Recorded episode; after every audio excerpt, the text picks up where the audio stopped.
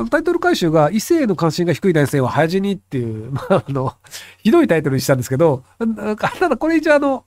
東北大学だったかな？かなんかのやつで、えっ、ー、とね、えー、山形大学だ。えっ、ー、と、山形大学の先生が、えっ、ー、と、1万9000人、40歳以上の1万9000人を、えっ、とね、9年間調べたっていう、結構時間かけた、あの、研究なんですよ。で、何をやったかっていうと、あの40歳ぐらいの人に、こう、いろんなアンケートを取って、どう考えてますか？とか、このじ、こういうことってどうですか？とか、お金持ちですか？っていうのを調べて、で、40歳で健康診断を受けて、で、大体あの、中央値7年なんで、40歳から47年間とか、40歳から49、49までとかっていうのを、毎年調査をし続けて、どういうやつが死ぬのかっていうので、で、結果として、あの、異性に関心がないと答えた男性は死亡率が通常より倍になります。その異性に関心がありますって言ってる人が、まあ何人か死ぬんですよね、寿命で。ただ、異性に関心がないって、えっ、ー、と、言わない普通の男性、平均男性が、えっ、ー、とね、だいたい9年間なのに5%死ぬんですよ。で、あの、異性に関心がないって言った男性は9年間で9.6%、10%死にます。なので、40以上で異性に関心がないと言ってる人は、9年以内に10人に1人は死にます。っていう、あれ、ちょっと統計的にそういう結果になってるっていう。で、まあ、あの、まあ、なぜなのかっていうのが、一応、まあ、そこまであの、明確にはわかんないですけど、まあ、例えば、病気になってる場合とか、癌になってますっていう人の場合は、その異性に関心なんてあるわけないので、例えばじゃあ、うつ病ですとかだったら異性に関心なんてあるわけないので、なんでその、人生があまり楽しめない状況になってる人、その、あの、借金を負ってますとかも含めてね、病気ですとか、っていう人が異性に、そのなんか、どうこうって言ってる場合じゃないよねっていうのもあると思うので、まあ、ある種、その、死亡率が高いのも、多少納得できる部分はあるんですけど、ただ一応論文見てなくて、その論文の解釈が載ってる朝日新聞の記事に読んだだけなんですけど、これが男性だけらしいんですよ。なので、病気の問題とか経済的な問題とかであれば、その異性に関心のない女性も同じように死亡率が上がるはずなのですが、どうやらそれは優位ではないらしいんですよ。いや、優位でと。どうやら女性の方はそういう結果がないらしいので、なので男性だけ上がってるっぽいですよね。で、あのね、男女比でいくと、この1万9000人のうち男性7700人で女性1万1400人なので、聞いてる人数でいくと女性の方が1.5倍ぐらい多いんですよ。なので、その女性の方が割とそれなりにそうデータは集まってるはずなので、やっぱり男性が死にやすいというのはあるのかなと。で、ただ、そのデータの中で同性愛者かどうかっていうのを確認してないので、なので亡くなってる人が同性愛者なのか、その、えっ、ー、と、異性愛者だけど異性にその関心がなくなってるのかな、ちょっとわからないというのがあるのですが、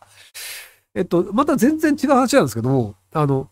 同性愛者、寿命短いんですよね。あの、割とアメリカだったかなどっかの国のデータとかで、その、いや異性愛者と同性愛者でいくと、やっぱり同性愛者の方が寿命短くなるんですよね。で、まあ、それがなぜなのかっていうところまではまだわかんないですけど、あの、まあ、結果としてそういうもんだよねっていうのが出るだけで、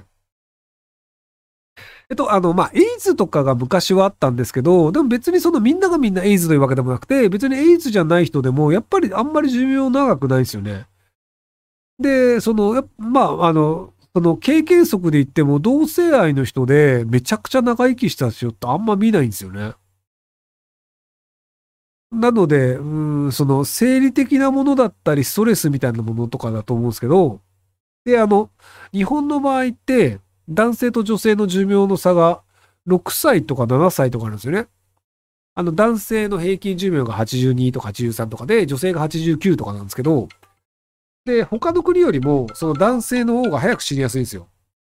で、それがなんでかっていうと、多分ストレスだと思うんですよね。要は、あの、まあ、もともと男性の方が短いんですけど、フランスとかだと5歳差ぐらいかな。なので、あの、日本の場合3年ぐらい寿命が短いんですけど、まあ、それがなんでかっていうと、多分、その、日本の方が男性のストレスが多いんじゃないかなっていうところで、なので、その、同性愛者の方がやっぱりその社会の中で認められないとか、そういうストレスが多いということで寿命が短くなるっていう部分もやっぱりあるのかなという想像のもとに喋ってます。はい。えー少子化対策として選択的シングルマザーを支援する制度はどうでしょうか？子供さえいれば働かずに専業主婦並みの生活環境で旅行したり遊びながら自由に子育てできる金銭支援があれば、えー子供を持ちたいという人がいるのではないでしょうか？結婚してさらに子供を持つという双方の合意を得て認可するにもハードルが下がると思います。日本だと無理だと思いますね。結局その、共働きをしててもなかなか厳しいよねという、その経済状況によって子供を持てない人が多いんですよね。で、だから子供一人持った人って、ある程度子供の育て方わかるんですけど、じゃあ二人までで三人なぜ持たないのかってなると、経済的理由結構多いんですよ。経済的理由でもう一人持てないよねっていう人が多いんですよね。なので、その二人で生活している人ですら経済的にきついので、じゃあシングルの人に子供を育ってください。で、別に働かないで遊びに行ってもいいですってなると、あ、じゃあそれ誰が世話するんだろうっていうのと、じゃあそのためのお金誰が出すんだろうってなるので、多分その普通に両親がいて育ててる人にお金を渡した方が効率がいいよねということになって、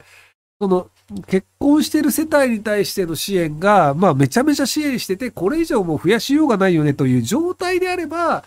シングルマザーに対してお金を払って、じゃあ遊んでてもいいから子育てをしてくださいってなる可能性がありますけど、ただ残念ながら、あの、日本の女性って、あの、えっ、と、言い方悪いんですけど、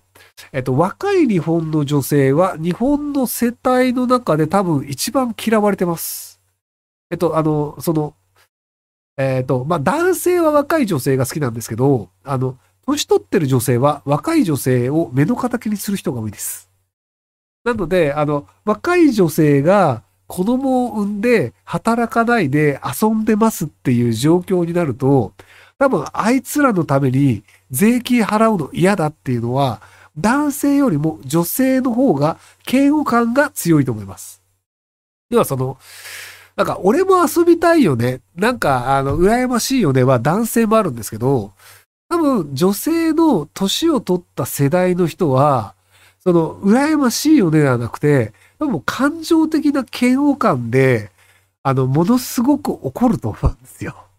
要は私の世代はこうだったとか、で、それがその60歳とか70歳の人とかも多分嫌悪感で怒ると思うんですよね。で、あの、割と女性って結構選挙行くんで、年取った人は。なので、そのシングルマザーというものすごく少ない人たちにお金をつぎ込もうっていうのは、あの、民主